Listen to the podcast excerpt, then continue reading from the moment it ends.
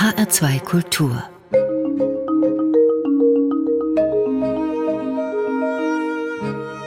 Doppelkopf. Heute begrüße ich ganz herzlich zum Doppelkopf Dörte Maack, Moderatorin, Coach, Rednerin, ehemalige Zirkusartistin. Erstmal herzlich willkommen, Frau Maack.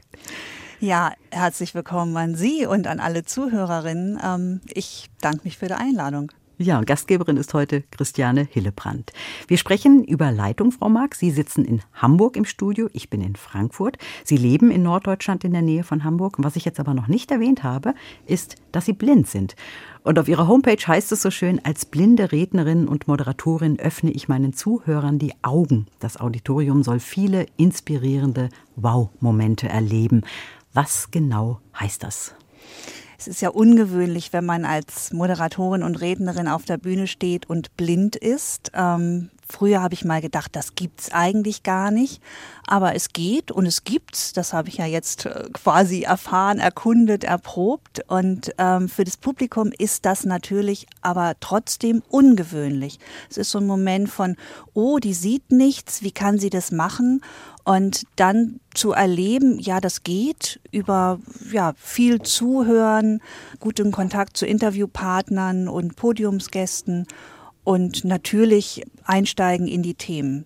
Für Sie ist diese Situation jetzt gar nicht so ungewöhnlich. Sie sehen mich nicht, Sie hören mir zu. Für mich wäre es einfacher, wenn Sie jetzt hier im Studio sitzen würden. Aber das ist ja genau Ihre Situation. Also Sie stehen auf der Bühne vor einem großen Auditorium in der Regel, das Sie nicht sehen können. Und Sie können auch nicht ganz so gut einschätzen wie eine Sehende, wie das Publikum gerade reagiert. Schauen die interessiert zu, drehen die Augen, sind die dabei? Das ist eine Herausforderung. Über die sprechen wir nachher vielleicht noch ausführlicher, aber ja. Wie gehen Sie mit dem Publikum in Kontakt? Also tatsächlich ist es eine Herausforderung, aber ich würde sagen, es hat Vorteile, es hat Nachteile.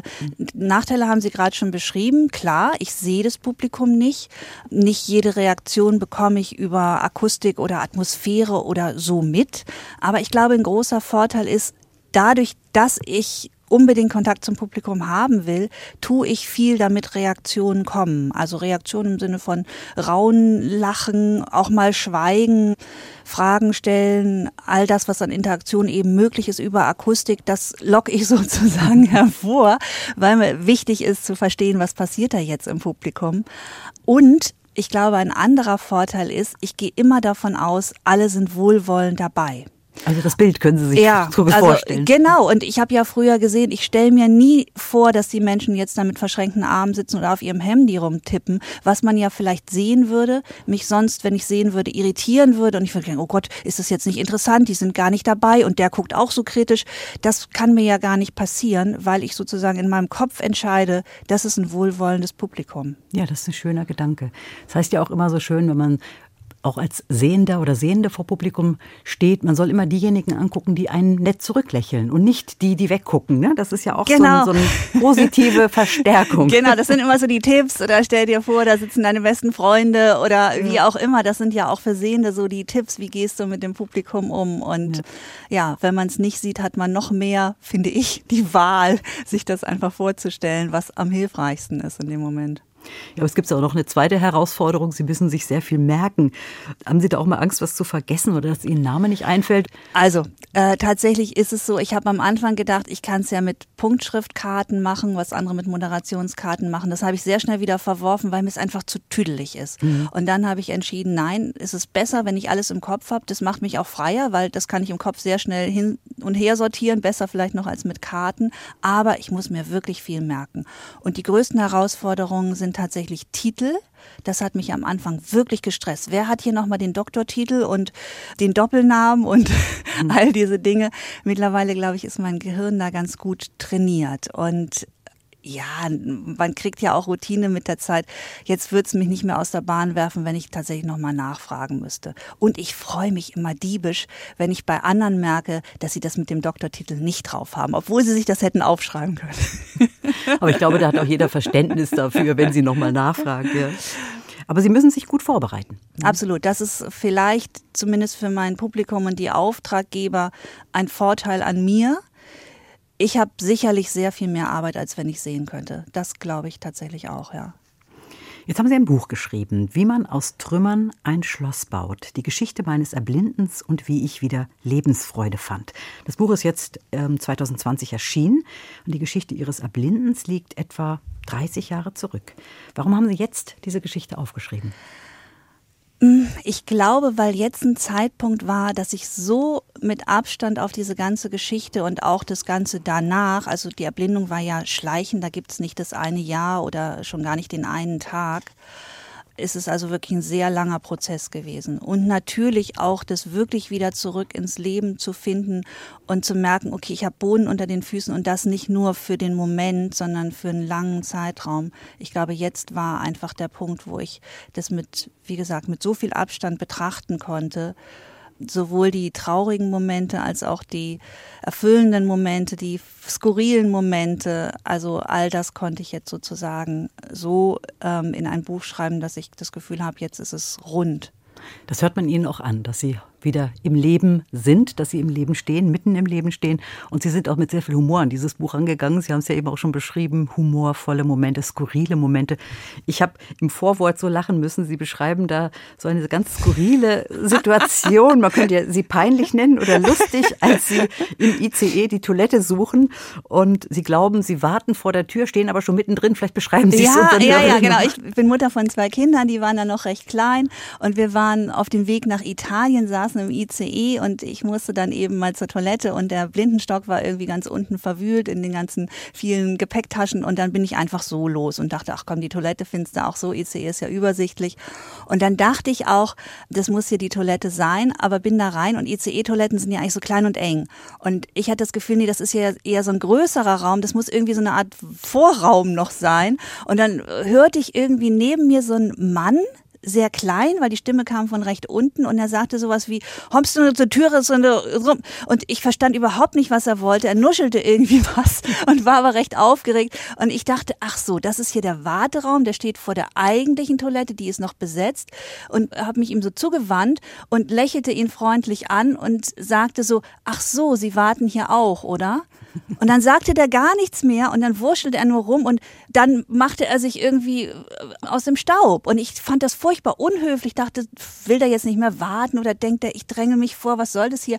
Und dann wartete ich einen Moment, bin dann in Richtung, wo die Stimme vorher herkam, wo ich ja diese eigentliche Toilettentür erwartet habe. Da war aber schon die Toilettenschüssel. Und hinter uns war die große Tür zu der Rolli-Toilette, das war es eben, diese Rollstuhltoilette ist ja groß und geräumig, die war eben weit offen und er saß wahrscheinlich auf der Toilette, deshalb kam die Stimme von weit unten und er konnte sich überhaupt nicht vorstellen, was mit mir los war, weil ich hatte den Blindenstock nicht dabei, man sieht mir, wenn man nicht damit rechnet, auf dem ersten Blick überhaupt nicht an, dass ich blind bin und er dachte, was ist mit dieser Frau los, die grinst mich an und ich sitze hier auf der Toilette und ich habe dann die Tür zugemacht und musste da schon so drüber grinsen und jetzt im Nachhinein natürlich noch mehr und ich erzähle die Geschichte auch so gerne, weil ich immer hoffe, vielleicht hört er sie irgendwann und versteht dann, was ihm da widerfahren ist.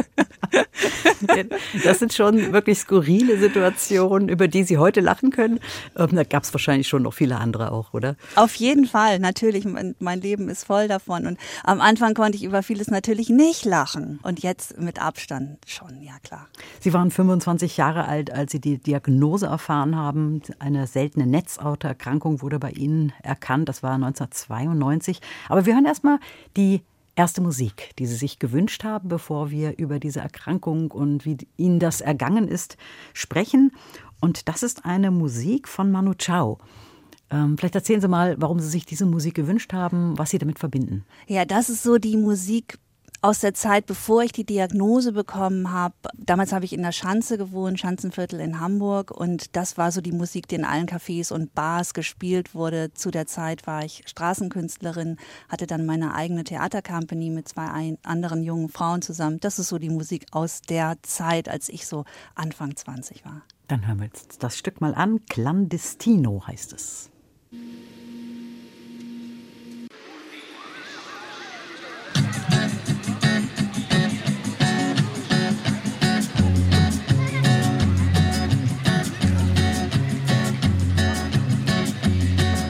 Solo voy con mi pena, sola va mi condena, correré mi destino para burlar la ley, perdido. con el corazón de la grande Babilón. Me dicen el clandestino por no llevar papel. Pa' una ciudad del norte yo me fui a trabajar. Mi vida la dejé entre Ceuta y Gibraltar. Soy una raya en el mar, fantasma en la ciudad. Mi vida va prohibida, dice la autoridad. Solo voy con mi pena, sola va mi condena. Correré mi destino por no llevar papel. Perdido en el corazón de la grande Babilón. Me dicen el clandestino, yo soy el quebra ley. Mano negra clandestina, peruano clandestino, africano clandestino, marihuana ilegal.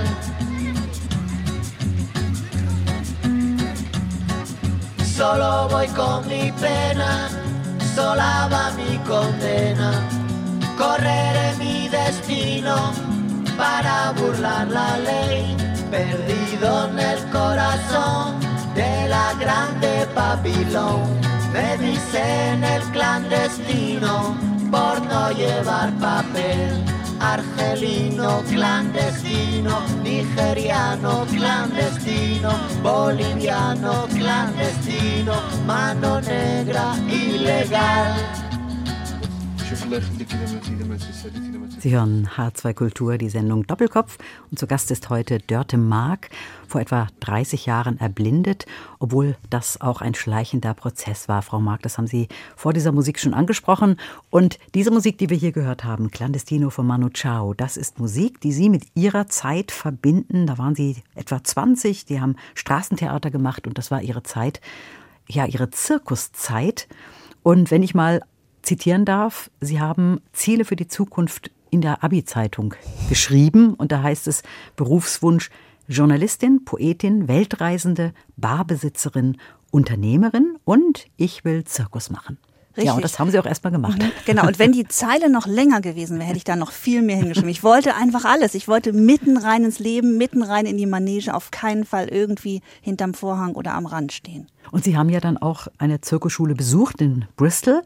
Wie war das damals? Der Wunsch, zum Zirkus zu gehen, ist ja schon was Besonderes. Sie kommen ja nicht aus einer Zirkusfamilie. Nein, ich komme vom Bauernhof. Und da hat man natürlich viele Möglichkeiten, rumzuturnen und im Heu Saltos zu machen und überall rumzuklettern. Ja, aber Zirkus ist das natürlich tatsächlich erstmal nicht. Ich habe Akrobatik, Einradfahren, Jonglieren gelernt, war erstmal dann Straßenkünstlerin. Da kommst du irgendwie in die Welt und alles ist bunt, alles schillert und das war schon mal toll. Und dann war damals dieser neue Zirkus, also Zirkus ohne Tiere, Zirkus, der Geschichten erzählt. Das war was ganz Neues und in England gab es eben die Zirkusschule Fulltime, so hieß sie damals, Full mit Doppel-O, also Narrenzeit. Heute heißt sie Circomedia, gibt es auch immer noch. Und da bin ich dann hin. Ich habe mich dort beworben, bin genommen worden und es war total klasse, weil ich dann noch mehr lernen konnte, vor allen Dingen dann auch noch Theatertechniken und Trapez. Das war natürlich ganz aufregend und hat mir riesig viel Spaß gemacht. Also Trapez hoch oben in den Lüften, das stelle ich mir sehr angstbesetzt vor. Ja, das ist aufregend, natürlich. Also da sitzt du zum Beispiel auf dieser dünnen Metallstange, hältst dich an den Seilen fest und dann gibt's diese eine Figur Half Angel Drop, die mochte ich sehr gerne. Da lässt du dich plötzlich los, nach hinten fallen und im allerletzten Moment hältst du dich noch mit einer Hand und einem Fuß fest und bist in einer ganz anderen Figur, hängst also dann da so unten. Und das klingt jetzt total spektakulär, das ist es aber auch, weil du bist nicht gesichert beim Solo-Trapez. Und dann fragten wir natürlich unsere Trapezlehrerin, die Helen, was machen wir denn, wenn wir fallen? Und sie sagte nur, well, we do not fall. Ja, das war eine Ansage, oder? Sie hat gesagt, nein, also wenn ihr dann engagiert werden wollt, ihr dürft keine Unfälle machen, das macht Ärger und Schmutz und keiner will euch dann haben. Ja, unglaublich. Aber wie übt man sowas? Ich meine, das klappt ja nicht von ab. Ja, üben macht man das natürlich nicht ganz hoch oben und dann hat man in der Zirkusschule dann die Matten da drunter und so weiter. Also beim Üben ist das schon alles noch harmlos. Mhm. Und Sie sind dann auch aufgetreten als Trapezkünstlerin oder ist es dann soweit nicht mehr gekommen? Doch, also wir haben dann so eine Abschlussshow gehabt, eine Woche, ein großes Zirkuszelt in Bristol in der Schule, also nicht in der Schule, aber in der Stadt, wo die Schule war. Und später habe ich dann nicht mehr so viel mit dem Trapez machen können, weil das natürlich, da brauchst du die ganz hohen Räume und ich war dann ja nicht beim Zirkus, sondern habe die Company gegründet und wir haben Comedy gemacht und Theater für Kinder. Sie sind dann zurückgegangen, genau, und haben dann in Hamburg oder im Hamburger Raum, ne, war das dann? Mhm, genau, also wir sind getourt durch die ganze Republik mit der Kirschkern Company, aber in Hamburg habe ich gewohnt, ja. Auf dem Buch, das Sie geschrieben haben, wie man aus Trümmern ein Schloss baut, da sieht man Sie auch auf einem Einrad und Sie haben einen Stock in der Hand. Das könnte jetzt ein Stock zum Balancieren sein. Nein, das könnte aber auch der Blindenstock sein. Das ist mein Blindenstock. Ja, das Foto ist auch erst vor kurzem entstanden. Ich fahre immer noch Einrad oder fast wieder. Ich habe eine ganze Zeit, habe ich es nicht gemacht und dann hat mein Mann damit angefangen und die Kinder. Und dann habe ich gedacht, Moment mal, wenn das hier jemand, die Expertin für Einradfahren ist, bin das doch eigentlich ich. Und dann haben wir ausprobiert, ob das blind geht und es geht und jetzt mache ich das wieder echt sehr gerne und so oft, wie es geht, ja. Das war eine schleichende Erblindung, das haben Sie schon gesagt. Mit 25 Jahren kam die Diagnose. Das heißt, als Sie auch Trapez geturnt haben, da haben Sie ja wahrscheinlich nicht mehr ganz so gut gesehen. Ja, das wusste ich aber nicht. Wir sehen ja nur das, was wir sehen und nicht das, was wir nicht sehen. So banal das klingt, aber bei dieser Diagnose, die ich dann bekommen habe, Retinitis pigmentosa, erkläre ich vielleicht gleich nochmal genauer, aber das Gesichtsfeld schränkt sich ein. Mhm. Und ich bin schon immer mal gestolpert über einen Bordstein unten oder es gab auch beim Jonglieren Würfe, die ich nicht so hingekriegt habe und ich habe es nicht verstanden, warum kriege ich diesen Wurf eigentlich hin. Jetzt weiß ich, das war so, wenn das so sozusagen außerhalb meines relativ kleinen Gesichtsfelds war, dann habe ich es einfach nicht hinkriegen können. Aber das wusste ich ja zu der Zeit noch nicht. Aber geahnt, dass da vielleicht irgendwas Schlimmeres sein könnte? Hatten Sie das schon? Ja, ich war dann auch nachtblind. Das ist auch so ein frühes Symptom von Retinitis pigmentosa. Auch da habe ich noch gedacht, das ist eher wie eine kleine Macke. Das fanden auch alle ein bisschen lustig, dass ich nachts nicht so sehen kann.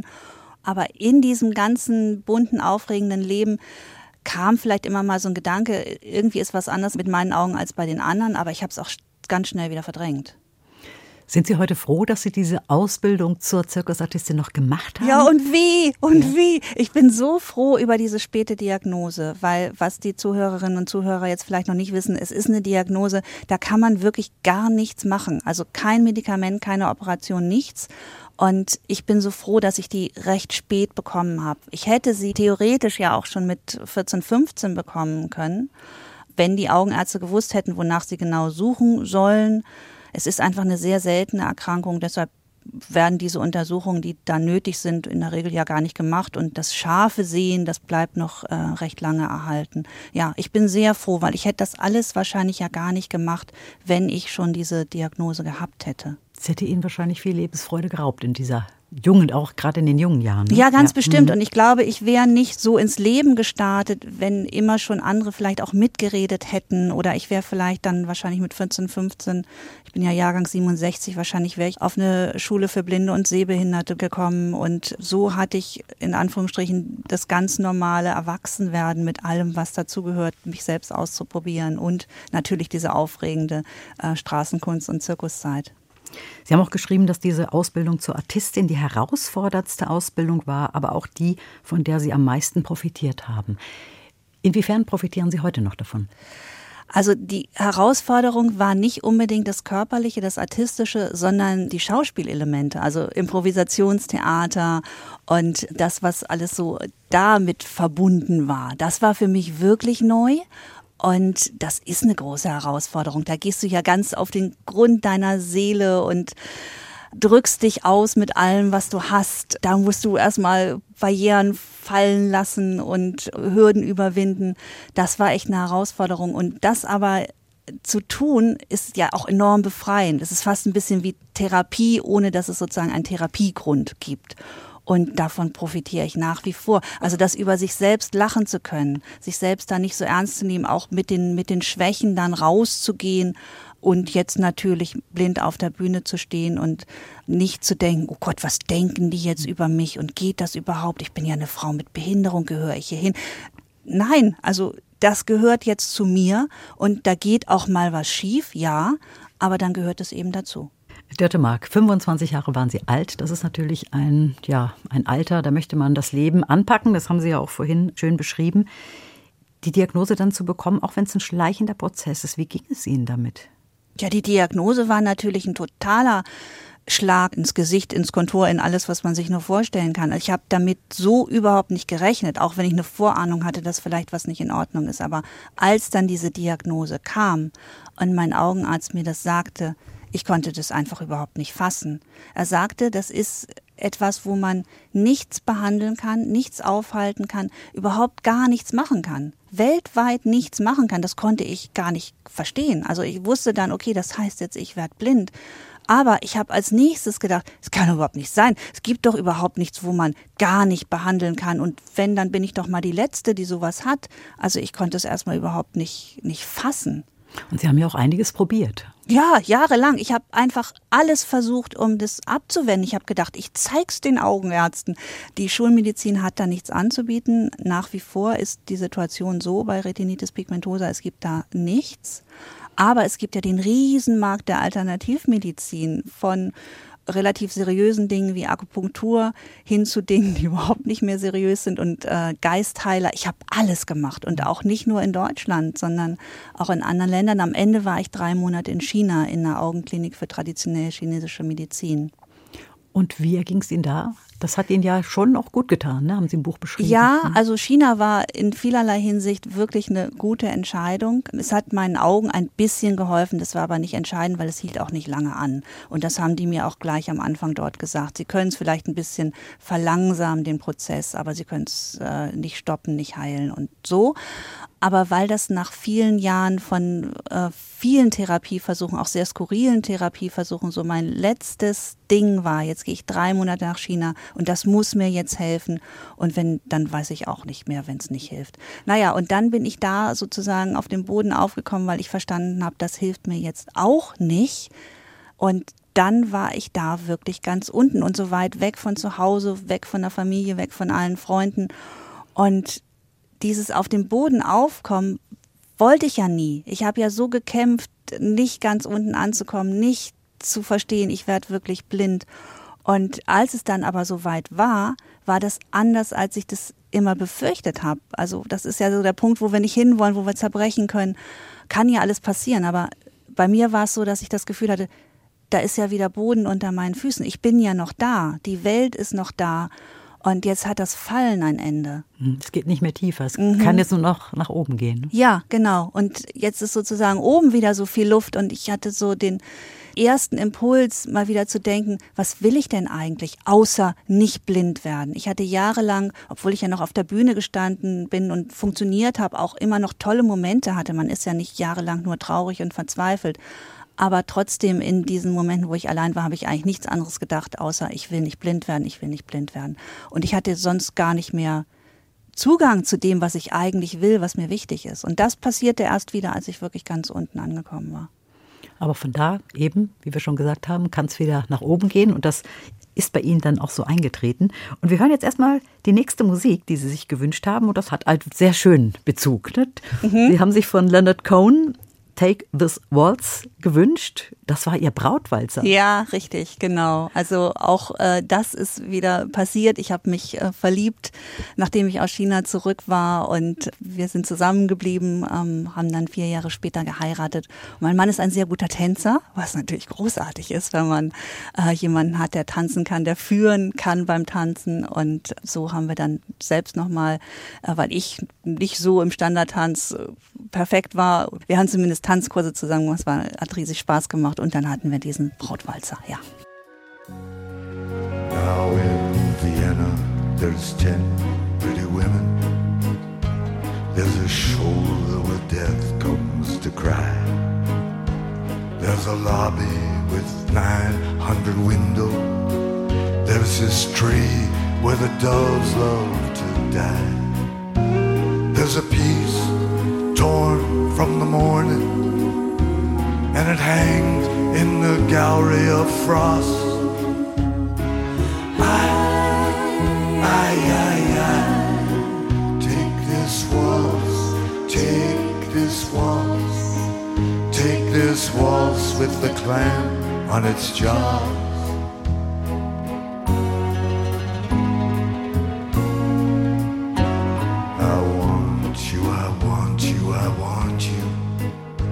On a chair with a dead magazine, in that cave at the tip of a lily, in some hallway where love's never been, on our bed where the moon has been sweating, in a cry filled with footsteps and sand.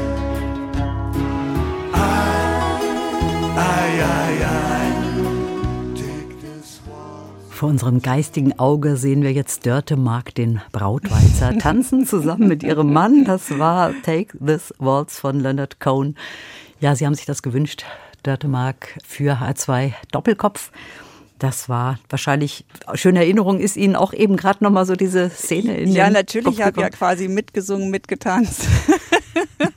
Also es war wirklich, normalerweise ist ja beim Brautwalzer so, dass man relativ schnell sozusagen sich trennt und dann die ganzen Gäste mit einbezieht, sodass am Ende alle tanzen. Mein Mann hatte das irgendwie komplett vergessen, also wir haben quasi den ganzen Tanz durchgetanzt. Wunderbar, ja. Sie haben 2 Kinder heute und zur Familie gehört auch noch ein Blindenführhund. Richtig, ja. Wie war das für Sie damals, sich für einen Blindenführhund zu entscheiden? Das machen ja nicht alle. Richtig, genau. Also damals, als ich die Diagnose dann hatte und dann nochmal, weiß nicht, das Jahr drauf, war ich nochmal bei der Augenarztpraxis für eine längere Untersuchung und da sagte dass die Sprechstundenhilfe zu mir, wäre nicht ein Hund was für sie. Und sie sagte, ja, sie hätte auch eine andere Patientin, der Hund hätte sie so sehr wieder ins Leben zurückgebracht, aber ich hatte schon das Gefühl, dafür brauche ich den Hund jetzt eigentlich nicht, aber Hund fand ich grundsätzlich toll. Dann habe ich mich dafür entschieden und es war aber auch bei mir so, dass der Hund mich noch mal mehr ins Leben zurückgebracht hat, weil es einfach was anderes ist, wenn man so im öffentlichen Raum, in der Fußgängerzone, in der Bahn mit einem Hund unterwegs ist, im Gegensatz zu mit dem Stock. Die Menschen haben weniger Berührungsängste, das fand ich dann sofort super und natürlich ist ein Hund super, das gibt einfach viel mehr Mobilität als mit dem Stock. Was kann der alles? Also wir wissen ja schon, dass ein Blindenhund wirklich sehr, sehr viel kann. Der findet die Ampeln, der findet die Bushaltestellen. Aber vielleicht können Sie uns noch mal ein paar Situationen beschreiben, an die man jetzt gar nicht denkt. Genau, also das Interessante ist ja, der Hund weiß eigentlich ja nicht, was er tut. Er reagiert auf Kommandos und hat so grundsätzlich, achtet er drauf, dass ich nirgendwo gegenlaufe. Und dann hat er so 30 Begriffe, die er kennt, sowas wie finde die Ampel, finde den Schalter, also den Schalter jetzt am Bahnhof oder im Kaufhaus zu finden, finde den Eingang, finde den Ausgang, finde eine Bank, also einen Sitzplatz anzeigen, all diese Dinge. Das ist schon fantastisch. Ja. Treppe, ja. Und dazu muss ich natürlich wissen, wo ich bin und dass das auch in der Nähe ist. Also wenn ich mitten im Wald stehe und sage, such die Treppe oder such den Briefkasten, macht das natürlich keinen Sinn. Das Schwierigste für den Hund überhaupt ist, das nennt man intelligenten Gehorsamsverweigerung. Das heißt, ich gebe ein Kommando und der Hund entscheidet, das hat sie zwar gesagt, ich mach's aber nicht, weil das wäre gefährlich. Wenn ich zum Beispiel an einer befahrenen Straße stehe und sage, rüber, dann macht der Hund das nicht, wenn die Autos fahren. Oder wenn ich quasi an der Kante von der U-Bahn stehe, also wo die Gleise dann sind, es ist keine U-Bahn da und ich sage voran, dann geht der Hund natürlich nicht voran. Das muss man auch manchmal üben, weil der Hund wird dann dafür gelobt, dass er nicht das tut, was man ihm gesagt hat. Und das ist natürlich sozusagen die ganz große Kunst. Das ist wirklich eine wahnsinnige Intelligenzleistung, muss man wirklich sagen. Und die haben ja auch genug Ablenkung, diese Hunde. Wenn es eine Rüde ist, eine läufige Hündin, die rumläuft oder Futter, das irgendwo rumliegt. Also das mit der läufigen Hündin, das ist vorher schon ausgeschaltet, die sind kastriert. Okay, also sowohl die Rüden als auch die Hündin. Also da kommt man gar nicht gegen an, gegen den Trieb. Und viele Blindenhunde, meine auch, also mein erster war ein Flat-Coated Retriever, jetzt die Lila ist eine Labrador-Hündin, die fressen ja so furchtbar gern. Ja. Und das habe ich unterschätzt. Also gerade bei Leo habe ich es unterschätzt. Dem habe ich, oh Gott, dem habe ich alles aus dem Maul gezogen. Halbe Torten, Döner, alles. Er sucht den Briefkasten und er findet dabei irgendwo ein Schnitzel. Er hat das auch so geschickt gemacht. Er ist dann über so kreuz und quer über den Bahnsteig. Du denkst, das macht er, weil da Hindernisse sind. Nein, weil man da immer noch eine Pommes aufsammeln kann. Und das hat dann das habe ich auch nicht alles mitgekriegt, was er sich da sozusagen dann noch so erschnort hat. Aber ich kann mir vorstellen, als Sie dann so weit waren, da war auch das Gröbste überstanden, weil Sie beschreiben in Ihrem Buch auch eine lange Phase des Erblindens, aber Sie wollten auch nicht, dass es jemand merkt. Ja, das war noch vor China, genau. Also das war eine wirklich enorm schwierige Zeit, weil ich wusste, diese Diagnose gibt es. Es gibt dieses Damoklesschwert, ich werde blind. Und ich war ja auch schon recht eingeschränkt im Sehen. Und gleichzeitig fand ich das so schwierig, damit offen umzugehen, aus vielerlei Gründen, weil es für mich selbst noch so unfassbar war. Immer wenn ich das jemandem erzählt habe, waren die natürlich enorm erschüttert. Und ich war ja so das strahlende Sternchen sozusagen mit meiner Theatercompany und das war einfach enorm schwierig, wenn du dann jemanden triffst und er sagt, hi, wie geht's und toll und ihr habt wieder da in Berlin die Bühnen gerockt und super und dann sagst du, ja, es geht mir übrigens nicht so gut, ich werde blind. Ja, es war alles irgendwie so schwierig, dass ich es dann den meisten nicht erzählt habe und mich kannten ja viele Leute. Ich habe an der Uni, war ich die ganze Zeit eingeschrieben, habe da auch Seminare gemacht, immer noch so neben der Theatercompany. Und es wurde immer schwieriger, weil ich dann irgendwann angefangen habe, alle zu grüßen, aus Angst, dass ich jemanden vergesse, der mich jetzt sozusagen schon irgendwie mir zulächelt, mir zuwinkt. Es wurde immer schwieriger, ja. Also es war schon irgendwie so, dass Sie auch gedacht haben, das ist jetzt ein Makel und wenn ich mich jetzt oute, ja, dann bin ich eben die Blinde? Ja, total. Ich hatte ja auch so ein negatives Bild über blinde Menschen, über Menschen mit einer Behinderung, weil ich keine Ahnung hatte. Ich bin groß geworden mit den Bildern von Aktion Sorgenkind oder dieses Schluckimpfung ist süß, Kinderlähmung ist bitter. Also diese ganzen Mitleidsbilder, die hatte ich im Kopf und ich hatte gar keine realen Bilder oder gar keine realen Begegnungen mit Menschen mit einer Behinderung im jüngeren Alter. Also ich habe das alles vielleicht mit alt und gebrechlich noch aus meinem Familienumfeld oder so in Verbindung gebracht, aber nicht mit jungen Menschen. Ich war ja das Opfer meiner eigenen Vorurteile plötzlich. Mhm. Und Sie haben dann, ich glaube, das beschreiben Sie auch in Ihrem Buch oder in einer Rede, ich weiß es jetzt nicht mehr ganz genau, dass Sie dann wirklich auch gemerkt haben, blinde Menschen, die Vielfalt ist genauso groß wie eben bei den Sehenden. Da gibt es alle möglichen Charaktere, ängstliche, mutige und das war dann auch eine Erkenntnis. Ich glaube, da macht sich kaum einer so Gedanken darüber. Ne? Nee, weil man irgendwie oder viele Menschen, ich damals ja auch, doch irgendwie so eine Art von stereotypen Bild habe. Es sind ja keine fiesen Vorurteile, es sind ja keine, es hat ja nicht die Dimensionen, wie es vielleicht Ausländerfeindlichkeit oder Rassismus hätte, aber es ist eben so dieses Nicht-Zutrauen, Mitleid und irgendwie zu denken, dieser Mensch hat gar nicht mehr so viel Bedürfnis, es ist eben jetzt jemand mit einer Behinderung. So, und dann, als ich das selbst erkannt habe, als ich so viele Menschen, blinde Menschen kennengelernt habe, habe ich zuerst gedacht, die sind ja alle gar nicht wie ich, obwohl ich ja jetzt dazugehöre. Und dann habe ich verstanden, die sind ja alle so unterschiedlich, wie Menschen eben unterschiedlich sind. Also alles dabei, alt, jung, arm, reich, viel Bildung, wenig Bildung, Stadt, Land, alle möglichen Interessen. Es kann ja jeden jederzeit treffen. Sie haben eben beiläufig auch noch erwähnt, dass Sie studiert haben und da fiel mir nochmal ein, Sie haben ja auch Sport studiert. Sie haben sich dann ein Fach ausgesucht, wo man denkt, naja, als noch nicht ganz blinde, aber fast blinde Person ist das jetzt vielleicht ein Fach, an das man nicht gleich denken würde. Sie haben auch Hirnlauf gemacht. Richtig, genau. Also erstmal war das mit dem Sportstudium, das wollte ich einfach machen und da war ich so, dass ich dachte, ich wusste auch nicht, dass man das nicht macht, wenn man blind ist oder ich war dann fast blind, als ich angefangen habe oder sehr eingeschränkt und am Ende des Studiums war ich wirklich blind. Und dann habe ich natürlich Ballsportarten, davon war ich befreit. Ja, aber alles andere habe ich gemacht und es ging auch alles. Und in Leichtathletik gehörte zur Prüfung auch Hürdenlauf. Und dieser Sportfachbereich in Hamburg, da waren alle so offen und neugierig, die Dozentinnen und die Mitstudierenden, dass wir gedacht haben, wir gucken mal, was geht. Und haben wir alles ausprobiert. Die Hürden mit Schaumgummi umwickelt und mit so rot-weißem Absperrband, das konnte ich aber auch kaum sehen. Und dann hatten wir so eine Teppichbahn, dass ich auf der laufe, an der Hand, auf Musik zu, alles. Und wir haben das so lange geübt, die anderen auch dann mit unter der Augenbinde. Und dann haben wir rausgefunden, ganz entscheidend ist der Rhythmus. Und ich hatte das ja ewig geübt und den Rhythmus musste ich dann wirklich blind und im Schlaf können. Und dann kam dieser Tag der Prüfung Und dann bin ich losgelaufen, das hatte ich ja vorher auch schon gemacht, aber es war jetzt ja die Prüfungssituation, da saßen die Prüfungskommission, konnte ich ja auch nicht sehen. Die müssen ja auch gedacht haben, was ist das jetzt hier für ein Zirkus? Blinde Frau macht jetzt Hürdenlauf. Naja, und dann ging es halt Lauf, Lauf, Lauf, Sprung. Lauf, Lauf, Lauf, Sprung. Und dann immer so weiter über alle Hürden. Und ich habe dann wirklich keine Hürde gerissen. Und dass die Technik perfekt war, das ging ja sowieso schon gar nicht anders nach einem halben Jahr intensiven Üben. Und dann haben die gesagt, das ist eine 1.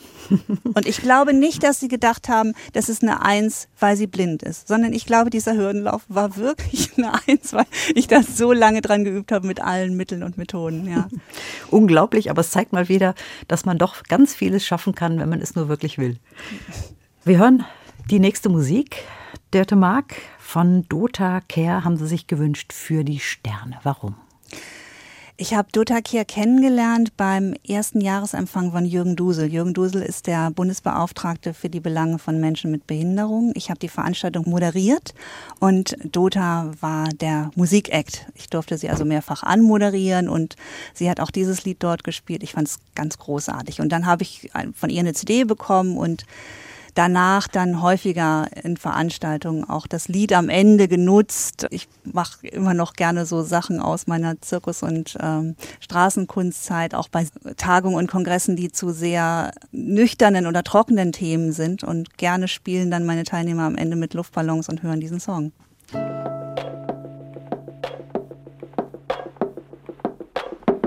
Ich kenne einen Jungen, so seltsam und weise. Manchmal ist er Stunden ganz versunken und leise, dann wieder wild und kaum zu halten, als wäre er erfüllt von Naturgewalten. Er sagt, ich bin nicht hier, um mich zu bemühen. Ich bin hier, um zu glühen. Ich bin hier, um zu blühen. Ich bin nicht hier, um dir zu gefallen. Ich bin nicht hier, um dir zu gefallen. Ich weiß noch genau, wie wir uns trafen. Der Himmel war blau, ich hatte schlecht geschlafen. Er saß gegenüber in einer Regionalbahn und erzählte über Dinge, die mir vorher egal waren. Er sagt, ich bin nicht hier, um mich zu bemühen. Ich bin hier, um zu glühen. Ich bin hier, um zu blühen. Ich bin nicht hier, um dir zu gefallen. Ich bin nicht hier, um dir zu gefallen. Nein, ich bin hier für die Sterne und ich bin hier sehr gerne und ich bin hier, weil ich lerne. Ich bin nicht hier, um dir zu gefallen. Ich bin nicht hier, um dir zu gefallen. Und ich sehe ihn oft an verschiedenen Orten.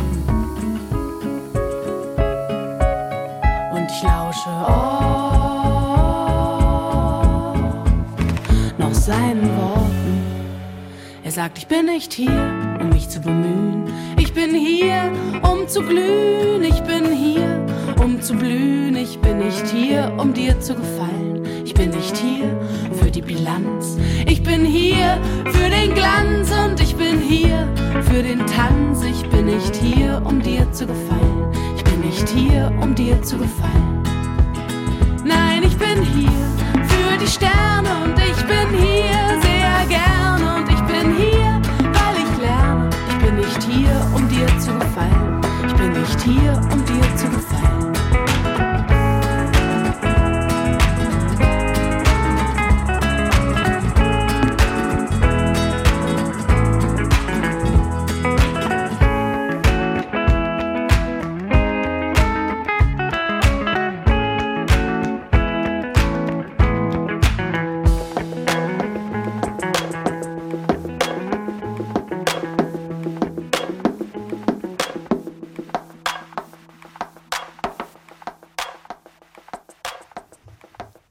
H2 Kultur, die Sendung Doppelkopf und zu Gast ist heute Dörte Maack. Frau Maack, Sie haben eben beschrieben vor der Musik, dass Sie diese Musik gerne spielen, wenn Sie auf der Bühne stehen und moderieren. Als blinde Moderatorin muss man noch mal dazu sagen. Was sind das für Veranstaltungen in der Regel, zu denen Sie eingeladen werden als Moderatorin? Also Tagungen und Kongresse. Es fing an mit Veranstaltungen zum Thema Inklusion in all seinen Facetten. Und das ist immer noch eins meiner Kernthemen. Inklusion in der Bildung, Inklusion auf dem Arbeitsmarkt, Inklusion beim Bauen, beim Wohnen, in Universitäten, was auch immer. Also das ist ja seit Jahren, spätestens seit der Ratifizierung der UN-BRK, der UN-Behindertenrechtskonvention, großes Thema. Wir sind da ja immer noch dabei, es umzusetzen und noch gar nicht so weit, wie wir sein sollten in Deutschland. Das ist so ein Thema, aber darüber hinaus dann viele andere Themen, die sich daraus dann ergeben haben, weil mich jemand gesehen hat und für einen anderen Kongress gefragt hat. Und so habe ich dann Themen, die damit erstmal nahe zu tun haben, wie vielleicht Pflege, aber dann auch Themen wie Kriminalität und Mehrsprachigkeit und Stadtplanung und alles, was irgendwie mit Menschen zu tun hat. Jetzt ist das ja so, dass Sie wahrscheinlich nicht nach der Erblindung direkt gedacht haben, naja, ich möchte Moderatorin werden. Das ist ja was sich dann irgendwie im Laufe der Zeit dann doch ergeben hat. Aber im Grunde kann man sagen, hat sich das, was Sie sich irgendwann mal gewünscht haben, zu Abiturzeiten doch erfüllt hat. Ja, und ich habe das nicht geplant. Also es ist wirklich sozusagen eher das Leben gewesen, dass das ja mir sozusagen angeboten hat. Was ich getan habe, ist sicherlich zu sehen, oh, da ist eine Chance, da ist eine Tür offen, das ist meine Tür, da gehe ich jetzt durch, weil ich schon natürlich diese Wünsche hatte oder so eine innere Idee, was ich grundsätzlich mag oder was mir wichtig ist. Aber ich hatte nicht den Plan, ich gehe auf die Bühne und werde Moderatorin. Was gibt Ihnen das heute, auf der Bühne zu stehen?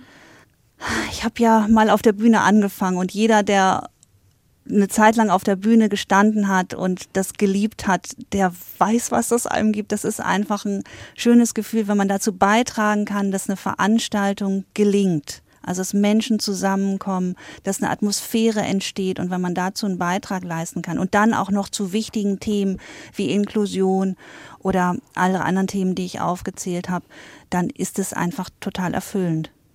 Wenn Sie heute auf Ihr Leben zurückblicken, also Sie waren ja ein Kind voller Lebensfreude, voller Abenteuerlust, dann kam die Diagnose, Sie waren am Boden zerstört, haben wieder ins Leben zurückgefunden, wieder Lebensfreude gefunden. Also Sie haben wirklich aus Trümmern ein Schloss gebaut, wie Sie ja auch Ihr Buch genannt haben. Wer oder was hat Ihnen da am meisten Kraft gegeben? Muss ich jetzt lange überlegen, um da eine Reihenfolge reinzubringen. Aber ich würde sagen, wenn ich ganz oben anfangen sollte, dann ist das schon mein Mann. Ja, also dann sich zu verlieben und eine, ja wirklich die Liebe des Lebens zu finden. Ich will jetzt nicht zu kitschig klingen, aber das war einfach sozusagen, wenn eine Sache entscheidend war, dann war es das und nach wie vor. Also ja. Sie waren ja vorher auch schon länger befreundet. Genau, der wohnte in der WG, in die ich dann eingezogen bin. Denen hatte ich ja auch nicht gesagt, dass ich ganz wenig sehe und wahrscheinlich blind werde. Die wussten das gar nicht. Ne? Als Mitbewohnerin war ich sozusagen die Katze im Sack, die sie da gekauft hatten. Und mein jetziger Mann, Martin, der wohnte da eben auch zusammen mit den anderen. Das war eine Vierer-WG.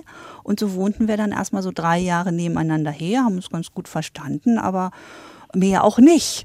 Ja, und dann hat sich das doch noch zu mehr entwickelt, zu sehr, sehr viel mehr. Ja.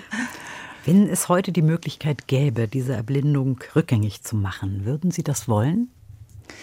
Es gab eine Zeit, da habe ich gesagt, nein. Und ich glaube, ich habe das gesagt, auch so ein bisschen, um mich zu festigen, es ist alles okay, wie es jetzt ist. Das ist mein Leben, für mich ist das jetzt normal nicht zu sehen.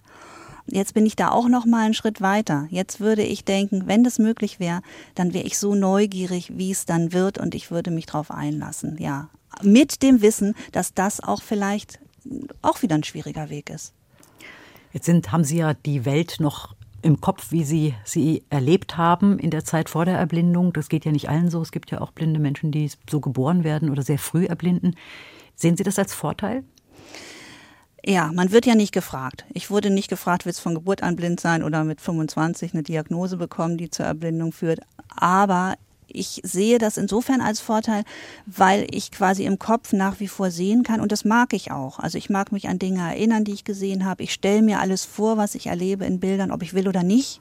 Also ich bin nach wie vor ein visueller Mensch. Bis hin zu, dass ich, wenn ich mir was vorbereite, das Gefühl habe, ich lese das ab. So ein Gefühl von, das stand doch unten links auf der Seite, weil ich das sozusagen mir irgendwie bildlich vorgestellt habe oder so. Und ich finde das auch im Kontakt jetzt mit meinen Kindern zum Beispiel einen Vorteil, dass ich weiß, bei Farben mitzureden oder all diesen Dingen, ja. Das ist dann schon ein Vorteil, ne? Hm. Finde ich schon. Und natürlich auch Hamburg zu kennen, sehenderweise, das hilft so ein bisschen bei der Orientierung und all diese Dinge. Ja, also ich finde, wenn man es dann geschafft hat, diesen Verlust zu bearbeiten, es kommt natürlich immer mal wieder was und nicht jeder Tag ist gleich schön. Es gibt auch andere Momente natürlich, aber dann ist es einfach ein Vorteil, weil dieser Riesenschatz an Seeeindrücken, den habe ich ja. Sonst wäre es ja so, wie wenn man sagen würde, mach bloß keine Reise, weil irgendwann bist du wieder zu Hause und dann bist du ja nicht mehr auf der Reise. Das ist ja Quatsch. Also man hat dann ja diese schönen Erinnerungen und Erlebnisse. Es ist auf jeden Fall ein Mutmachbuch, das Sie geschrieben haben, und man spürt auch die Lebensfreude und die Kraft und Energie auch jetzt in diesem Gespräch. Aber Sie haben eben auch schon gesagt, es gibt natürlich auch Momente, in denen es einem mal nicht so gut geht. Wie geht sie damit um? Was baut sie wieder auf? Jetzt muss ich mal ein bisschen zögern, weil wir haben noch gar nicht über Corona gesprochen. Wir sind ja nach wie vor in der Corona-Zeit.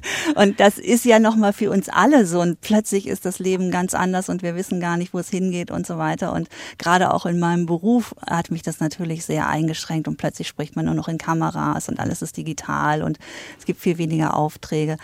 Ja, wie gehe ich damit um? Ich glaube, ich habe verstanden, wir alle brauchen Menschen, gerade wenn die Zeiten nicht lustig sind und wenn die Zeiten schwer sind. Und das ist, glaube ich, das, was mir am meisten Kraft gibt. Und jetzt natürlich in der Corona-Zeit. Mein Mann ist auch im Homeoffice, die Kinder sind da und viel mit Freundinnen telefonieren und nicht alleine bleiben mit dem Frust. Ja. Mhm. Gut, wir hoffen ja, dass die Zeiten bald wieder besser werden und Sie auch wieder auf der Bühne stehen können als Moderatorin.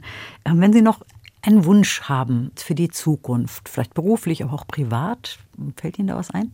Naja, privat, meine Kinder sind jetzt 16 und 13 und natürlich ist mein Wunsch, den Wunsch, den alle Eltern haben, mögen sie gut ins Leben starten, in ihr eigenes Leben und glücklich werden. Das ist natürlich mein größter Wunsch. Und für mich beruflich, bevor ich Moderatorin geworden bin, war ich 14, 15 Jahre beim Dialog im Dunkeln, war da auch sehr viel international unterwegs, bin in viele Erdteile und Länder gereist. Das hat mir viel Spaß gemacht. Das würde ich als Moderatorin und Rednerin auch gerne nochmal. Also ich würde auch gerne auf Englisch moderieren und reden. Das wäre so mein nächster Wunsch und Schritt. Dann würde sich die Weltreisende auch noch erfüllen. Ja, genau. Dann drücke ich Ihnen ganz herzlich die Daumen, dass das alles noch klappt, dass Sie noch ganz viele Wünsche haben und dass die sich auch erfüllen lassen. Ich bedanke mich ganz herzlich, dass Sie zu Gast waren in Doppelkopf in H2 Kultur, Dörte Maack. Und Sie haben uns ja noch eine Musik mitgebracht. Ed Sheeran, haben Sie gesagt, mögen Sie. Und da wäre es fast egal, warum das vielleicht noch zum Schluss. Also ich finde, Go Away Girl ist einfach so ein Lied, was so ja mein Lieblingslebensgefühl ausdrückt. Es geht so nach vorne und Ed Sheeran mag ich einfach furchtbar gerne. Ich war auf einem großen Konzert mit 80.000 Menschen in Hamburg auf der Trabrennbahn. Und mögen diese Zeiten wieder kommen, wo wir alle zusammen feiern können und eine richtig gute Zeit miteinander haben können. Dann hören wir den zum Schluss. Mein Name ist Christiane Hillebrand. Ich verabschiede mich nochmal ganz herzlichen Dank, Dörte Maack. Ja, ich bedanke mich ganz herzlich für die Einladung. Es hat mir riesen Spaß gemacht. Dankeschön. She played the fiddle in an Irish band, but she fell in love with an Englishman. Kissed her on the neck and then I took her by the hands. And baby, I just wanna dance. I met her on Grafton Street, right outside of the bar. She shared a cigarette with me while her brother played the guitar. She asked me, what does it mean? The Gaelic ink on your arm, said it was one of my friend's songs. Do you want to drink on? She took Jamie as a chaser, Jack for the fun. She got Arthur on the table with Johnny riding a shotgun. Chatted some more, one more drink at the bar. Then put Van on the jukebox, got up to dancing. No, she played her fiddle in an Irish band, but she fell in love with an Englishman. Kissed her on the neck and then I took her by the hands. And baby, I just want to dance with my pretty little Galway girl.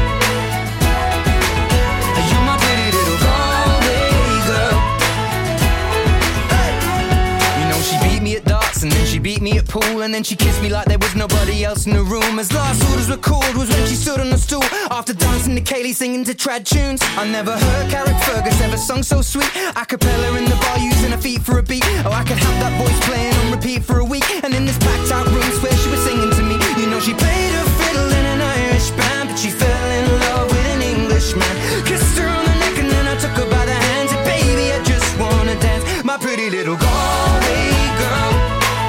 My, my, my, my, my, my, my Galway girl. My, my, my, my, my, my, my Galway girl. My, my, my, my, my, my, my Galway girl. Well, now we'd all said our welcome and it's closing time. I was holding a hand, her hand was holding mine. Our coats both smell of smoke, whiskey and wine. As we fill up her lungs with the cold air of the night. I walked her home, then she took me inside. Finished some Doritos and another bottle of wine. I swear I'm gonna put you in a song that I write about a Galway girl and a perfect night. She played the fiddle in an Irish band, but she fell in love with an Englishman. Kissed her on the neck and then I took her by the hands. And baby, I just wanna dance, my pretty little Galway girl.